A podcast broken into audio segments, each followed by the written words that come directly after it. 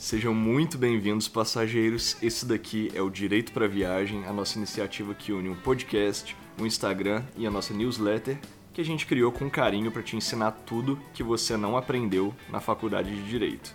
Mas não fique restrito a isso. Você também que não é da nossa área, pode vir com a gente que vai ter muito conteúdo legal que você pode aproveitar e aplicar isso para sua vida profissional e acadêmica. Eu sou o Thales Calaza. Eu sou o João Doreto. E eu sou o Bruno Calaza.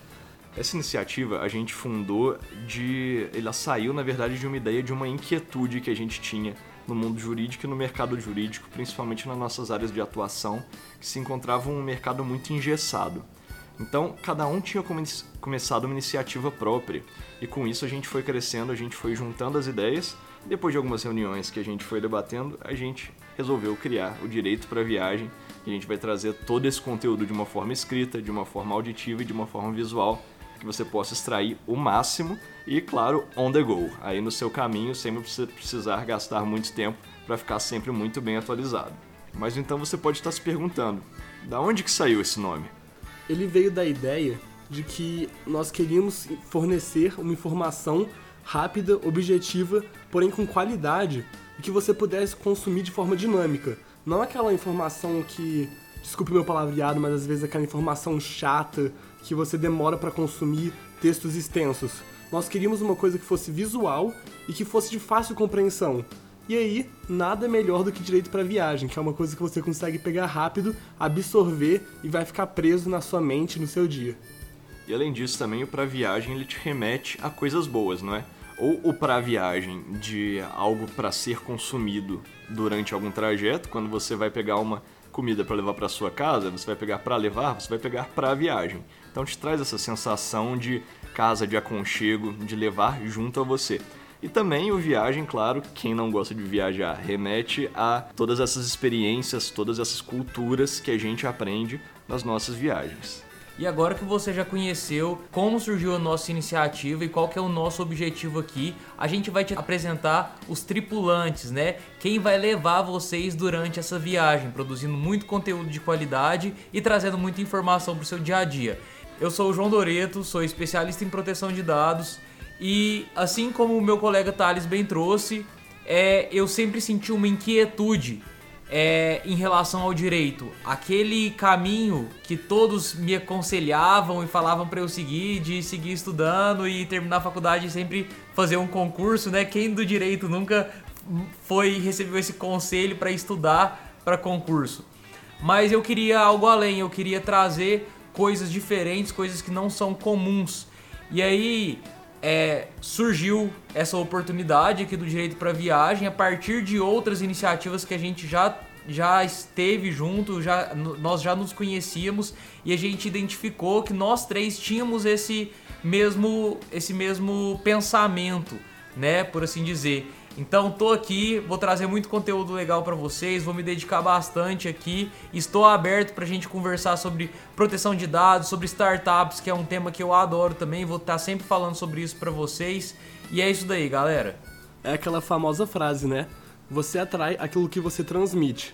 O Doreto, como uma pessoa que queria fugir daquele senso comum que, ah, já tem uma história escrita do que ele vai ter que seguir, eu sou um marqueteiro que decidi cair de cara no mundo jurídico.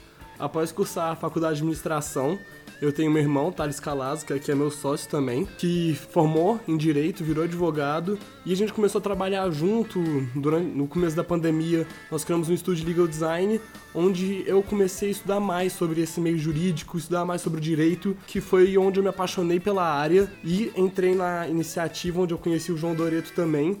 E hoje em dia a gente formou essa sociedade muito bacana, onde a gente procura fazer isso que eu amo que é trazer informações que vão além do direito para vocês do meio jurídico.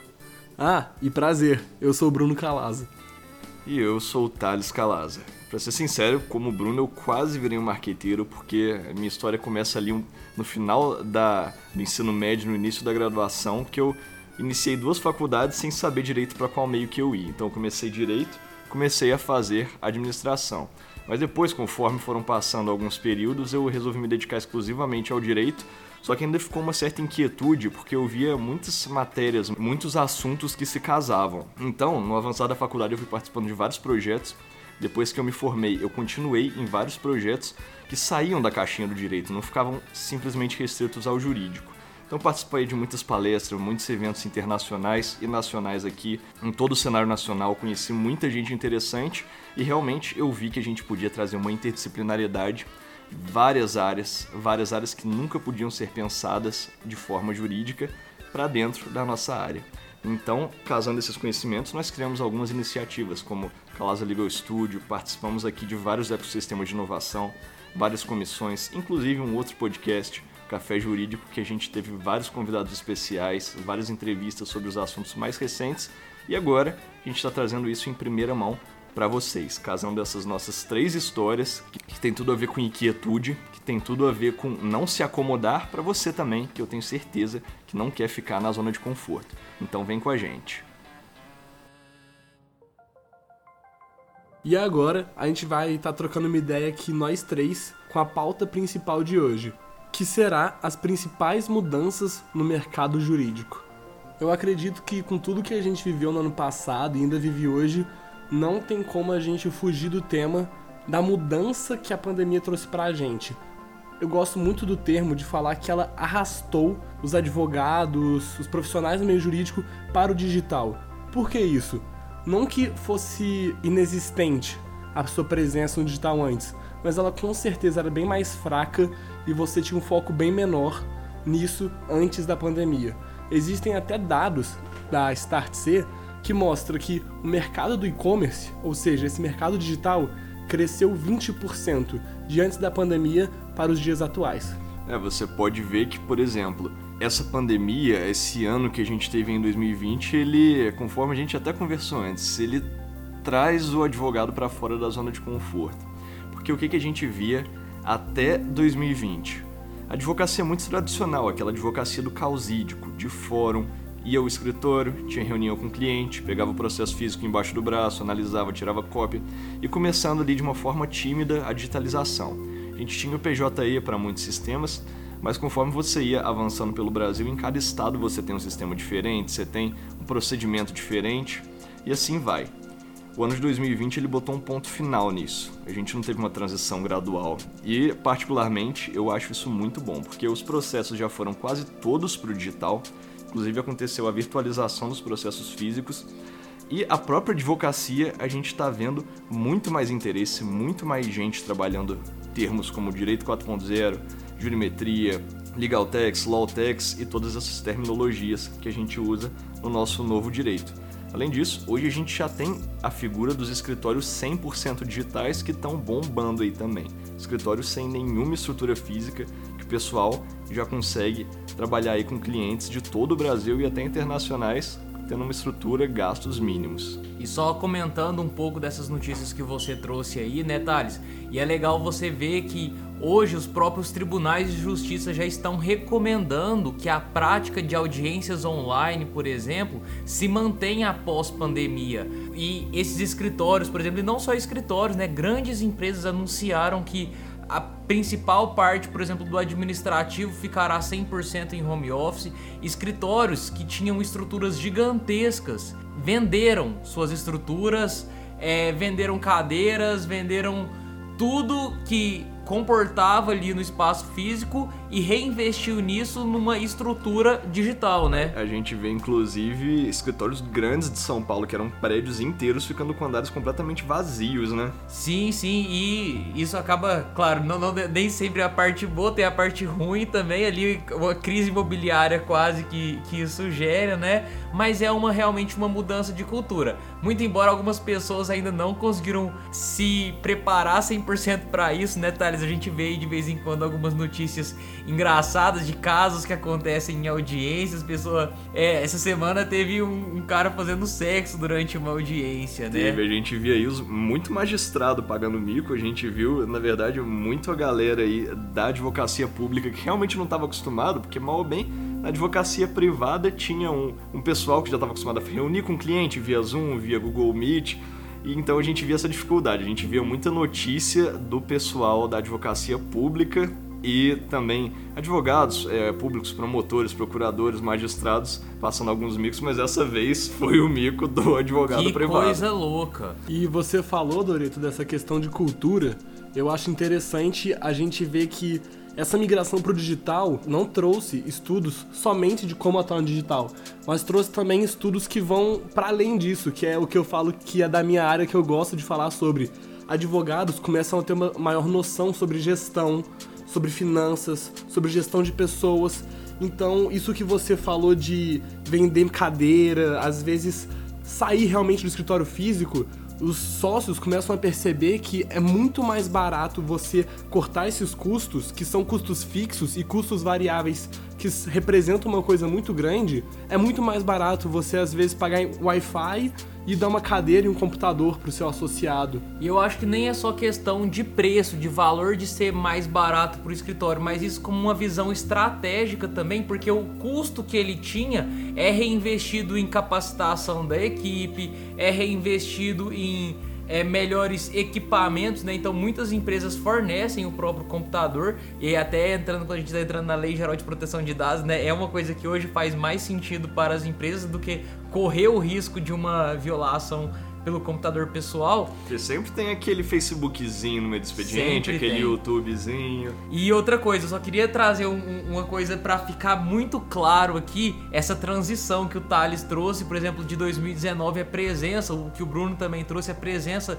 de nós advogados e nós do mundo jurídico nas plataformas digitais. Eu lembro, Thales, que até ali o final de 2019, por exemplo, quando é uma época que a gente já movimentava o Instagram e tal, por exemplo, eu, eu ainda estava na faculdade, é, eu era até meio que criticado, eu sempre ouvi uma piadinha falando, ah, o Doreto blogueirinho, fica postando no Instagram e tudo mais. E hoje, hoje a mentalidade é diferente, né? Você vê que quem é criticado é quem não está fazendo esse trabalho, quem não está Exatamente. divulgando, quem não está criando conteúdo. É a coisa mais normal do mundo você ver o seu amigo falando sobre um assunto, divulgando o trabalho dele, Exato. é criando conteúdo gratuito e de qualidade, que é o que a gente está buscando fazer aqui também. É aquilo, né? Um louco sem resultados é um louco. Um louco com resultados é um gênio. E o digital trouxe esses resultados pra gente, ele vem provando que ele é realmente uma forma de você alcançar esses resultados que muita gente sonha. Então, se você não tá presente nele, você não é visto. E se você não é visto, você não é lembrado. E Bruno, eu queria até aproveitar você que é nosso especialista da equipe no marketing, né? E tá fazendo brilhantemente o nosso Instagram é, voar. É, dá uma dica pra galera que tá meio que nesse começo, igual a nós, mas assim, é nosso começo nessa iniciativa, né? A gente já tem um caminhozinho aí trilhado anteriormente em outras iniciativas e a gente está aplicando esses nossos conhecimentos é, nessa iniciativa agora, no direito para viagem. E o Bruno vai trazer mais para frente alguns dados para vocês terem ideia de algumas estratégias que aplicamos e está dando muito resultado positivo. É, eu acho que a minha primeira dica para aquelas pessoas que ainda não começaram é perca essa vergonha se você tiver isso e comece. O primeiro passo é mais difícil, mas depois que você dá ele, as coisas começam a fluir. E minha dica para aqueles que já começaram é acredita. Acredita no processo. Às vezes, você pode achar que não tá dando certo, mas espera um mês, espera dois meses. Às vezes, um feedback que você recebe no seu Instagram, você pode não dar tanto valor, mas se você parar pra pensar, um feedback que você recebe é alguém que gostou, que viu, se importou o suficiente com você pra chegar no seu particular e falar: olha, seu trabalho foi bom.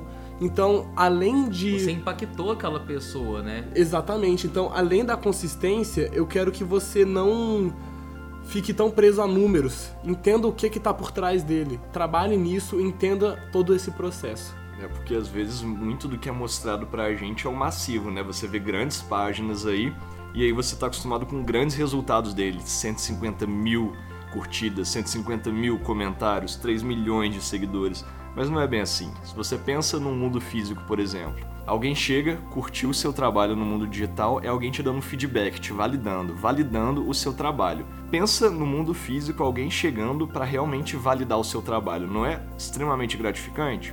Então por que não levar isso para o digital? Eu te falo, é porque no mundo físico a gente está restrito às nossas relações interpessoais, aos nossos conhecidos. Então a gente fica realmente limitado. A não ser que você conheça alguém muito famoso, às vezes um, algum colega de trabalho que tenha muita fama e receba realmente esses feedbacks.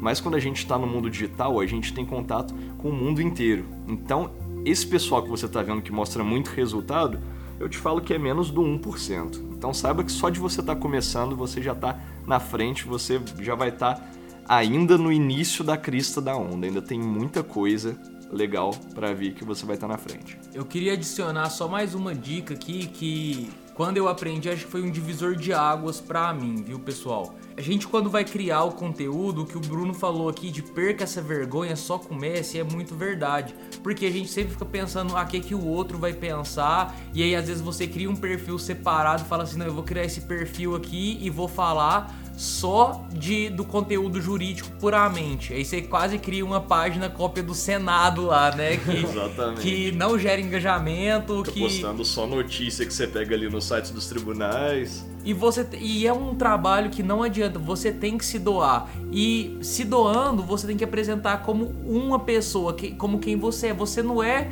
o, vamos dizer assim, o, o João 1 pessoa, João 2 advogado ou João 2 empresário. Você é uma pessoa que tem várias frentes, tem várias é, ações, tem, Tem vários várias gostos, qualidades. várias qualidades, justamente. te tornam aquela única pessoa. No momento que você atribui ali suas qualidades pessoais junto com seu trabalho, é aí que você vai encontrar seu diferencial. Você tentar ser uma cópia de alguém que teve sucesso, é isso que você vai ser, uma cópia.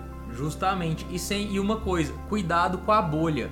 Quando, quando a gente cria um perfil novo, a gente começa a seguir só página de direito e às vezes eu queria criar conteúdo para uma pessoa entender sobre o direito de consumidor dela, só que eu tô criando conteúdo só para outros advogados, enquanto no seu perfil todo mundo é um consumidor. Então se você tem 300 pessoas que te seguem, familiares e amigos, são 300 consumidores, você tá falando diretamente com o seu público. 300 clientes em potencial. Cli- 300 clientes em potencial. Para pra pensar comigo. Quando foi a última vez que você conseguiu juntar 20 pessoas em uma sala pra ouvir o que você tem pra dizer? Então, quando você faz uma live que dá, entre aspas, só 15 pessoas, só 20 pessoas, não desmerece isso. Tem salas de aulas de escolas privadas, escolas particulares que tem 20 alunos e lá tem um professor que estudou a vida inteira pra conseguir isso.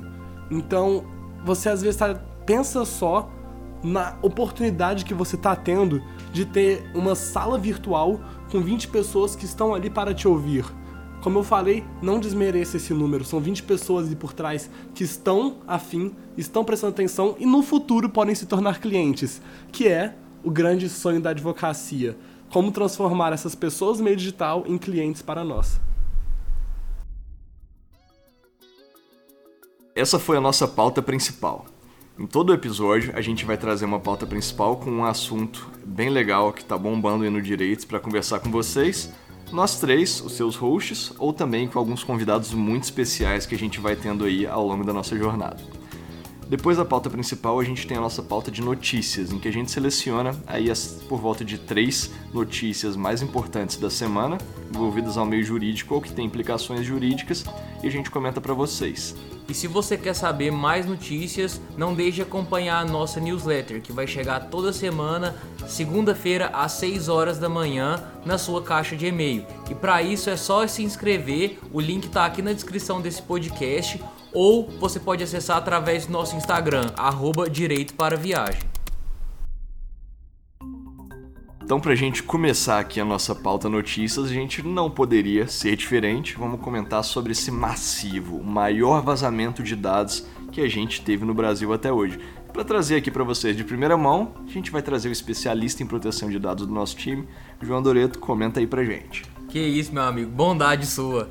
Então, pessoal, eu acho que se vocês acompanham a gente ou pelo, pela nossa newsletter já, ou pelo nosso Instagram, você já viu, mas não é difícil de ter tido acesso a essa notícia, né? Tá em todos os meios digitais, tá em todos os portais de notícia, que é o maior vazamento de dados da história do Brasil. Cerca de 223 milhões de CPFs com várias outras informações agregadas vazaram e estão à venda na Dark Web. E essa notícia, né, isso, esse fato, ele foi divulgado por uma startup chamada PSafe, que entrou em contato com o canal é, CISO Advisors, né, que é uma plataforma de notícias voltadas para a segurança da informação, fazendo essa denúncia. E o que é mais curioso é que é uma gama de dados muito grandes, desde o seu nome, CPF, tem informações bancárias suas, tem informações do INSS, tem é curioso, olha, olha só, tem informações sobre pessoas que já passaram cheque sem fundo ou não, para você ver a granularidade, né? São 37 informações ao todo ligadas a cada CPF é, de cada brasileiro.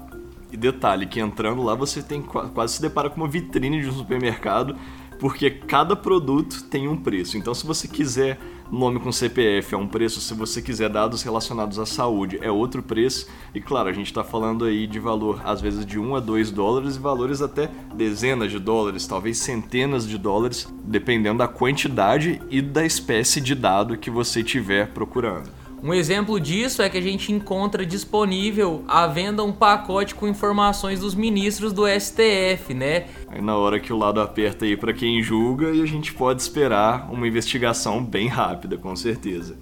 E uma coisa interessante eu queria trazer aqui para vocês é a análise que especialistas já estão fazendo sobre esse caso, né? Agora de imediato, provavelmente a gente não sinta o efeito. Então parece um sensacionalismo muito grande, mas são informações, uma base de informações muito grande, com uma gama de informações muito grande. Então, possivelmente em pouco tempo a gente vai começar a ver que golpes online, eles vão aumentar, por exemplo, golpe de phishing, né, como a gente trouxe de informação na nossa newsletter, é, fraudes bancárias vão começar a aumentar e é muito difícil o cidadão controlar isso. Porque como que ele vai ter acesso se uma outra pessoa está usando a informação dele? Por exemplo, eu que sou de Minas Gerais, vou saber que o cara lá no Acre está usando meu CPF para fazer um empréstimo no meu nome. Então isso é complicado. E outra é, preocupação muito grande que os especialistas alertam para quem tem, para quem consegue comprar ou para quem detém essa base de dados, é a engenharia social que é possibilitada através dessa base de dados que é grandes empresas ou até mesmo o governo usar esses dados para manipular a sociedade ou para que ela compre alguma coisa no caso das empresas ou no caso do governo e da política para que ela tome uma atitude, né? Para que ela goste mais de algum político, para que ela vote para um político. E lembrando, pessoal, ano que vem temos eleições presidenciais aqui no Brasil. Agora já avançando para nossa segunda notícia, a gente teve aí uma briga de titãs da área da tecnologia nessa última semana. A gente teve Apple contra Facebook. Você aí que já recebe nossa newsletter já recebeu em primeira mão, mas para você que ainda não se inscreveu e aqui só entre eu e você ouvinte, eu não sei o que você está esperando para se inscrever. Vamos lá que a gente vai te explicar. A Apple ela retornou ao seu posto de segundo lugar no mercado global de celulares, ficando somente atrás da Samsung. Foi nesse último trimestre de 2020 que ela recuperou. Além de incomodar, claro, esses outros fabricantes de celulares, ela começou a incomodar a gigante Facebook. Mas você pode se perguntar aí o que essa empresa de aparelhos eletrônicos e sistemas operacionais como a iOS, dos iPhones, dos iPads e o macOS, do iMac, pode ter a ver, pode ser concorrente de uma empresa do ramo de redes sociais, no caso, Facebook aí que também já é dono do WhatsApp e do Instagram. Bem, vamos te explicar. O iPhone, que hoje é o smartphone mais vendido nos Estados Unidos e vem com muita força aí no Brasil e no restante do mundo, ele vem com um aplicativo de mensagens pré-instalado, que ele é o iMessage. Em que pese ele não ser tão popular aqui no Brasil, já que a grande maioria usa o WhatsApp, em que pese as discussões de privacidade e etc., nos Estados Unidos ele faz um grande sucesso. E a cada atualização que sai operacional do sistema da Apple, ele vai melhorando, vai trazendo mais funcionalidades e deixando o WhatsApp para trás. E além do ramo de mensagens, dessa briga entre o iMessage e o WhatsApp, a Apple ela também começou um serviço de assinatura de games chamado Apple Arcade.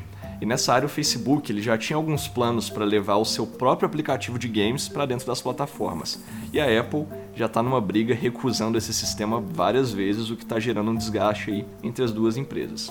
Para finalizar, a gente tem um terceiro ponto de atrito, que a Apple adiou uma funcionalidade que ia pedir uma permissão da pessoa para acessar um identificador único. Traduzindo aqui para você, é uma funcionalidade para criar uma publicidade segmentada. Aquilo que você pode desativar algumas opções e continuar com outras. Então, com o Facebook, agora você ou aceita tudo ou recusa tudo.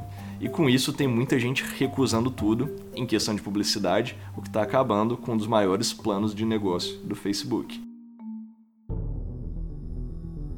E essa última notícia vai para você, brother, que não tira os olhos da casa mais vigiada do Brasil.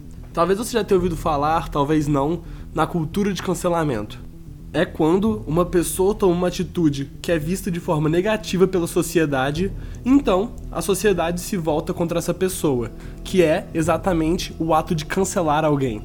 E é exatamente isso que está acontecendo com a Carol Conká no BBB 21.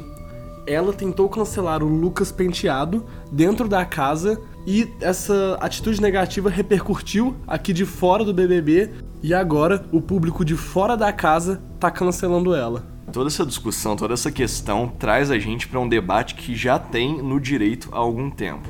A gente não vai emitir parecer, a gente não vai dar nossa opinião aqui sobre esses fatos que estão acontecendo dentro do BBB, porque não compete a nós julgar e a gente está aqui para trazer os fatos para você, as notícias para você.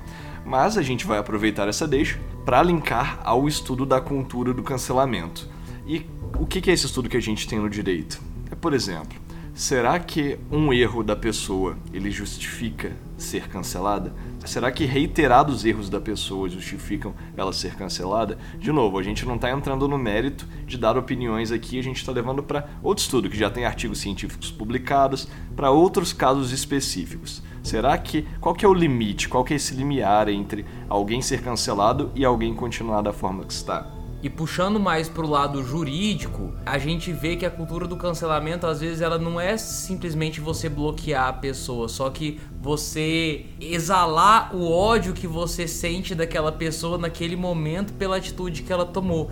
E isso pode tomar proporções catastróficas, né? É, a gente vem disseminando e a gente vem vendo sendo disseminado na sociedade que a internet não é terra sem lei. Não é porque você faz um fake e você pode ir lá e xingar uma pessoa e desferir é, palavras e, e, conceitos ruins sobre aquela pessoa porque você está na internet. Aquilo que você faz no mundo online, ela tem repercussão no nosso mundo físico e a lei resguarda também isso.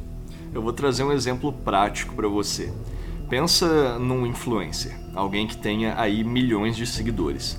Pensa no conteúdo patrimonial que essa pessoa movimenta por meio de ações, por meio de publicidades.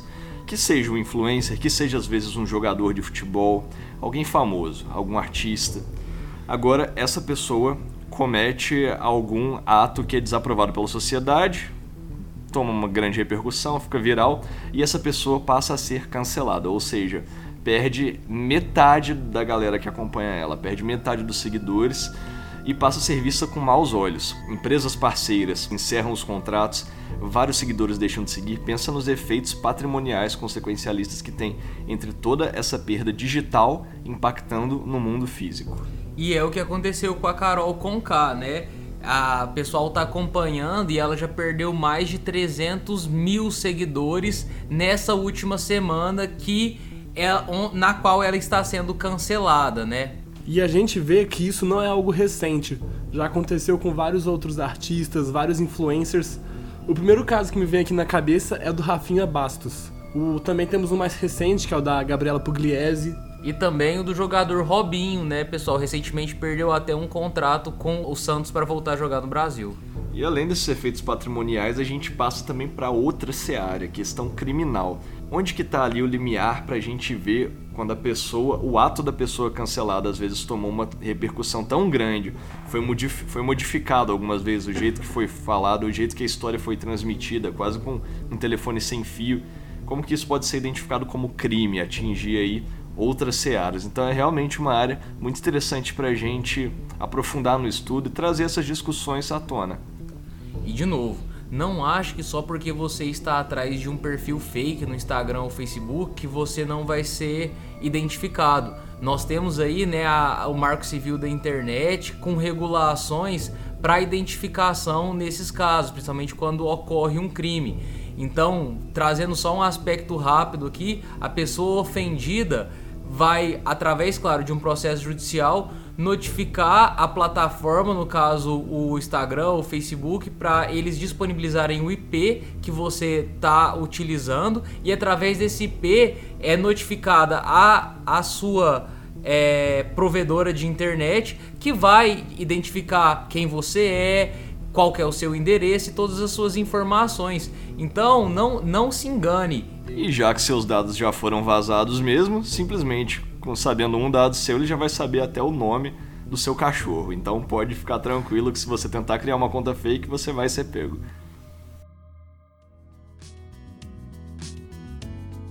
Esse é o Direito para Viagem, o podcast da nossa iniciativa para trazer para você o conteúdo de uma forma leve, fácil para você consumir e ficar atualizado, além de trazer aqueles conhecimentos que você não aprendeu durante a sua faculdade. Eu sou o Thales Calaza.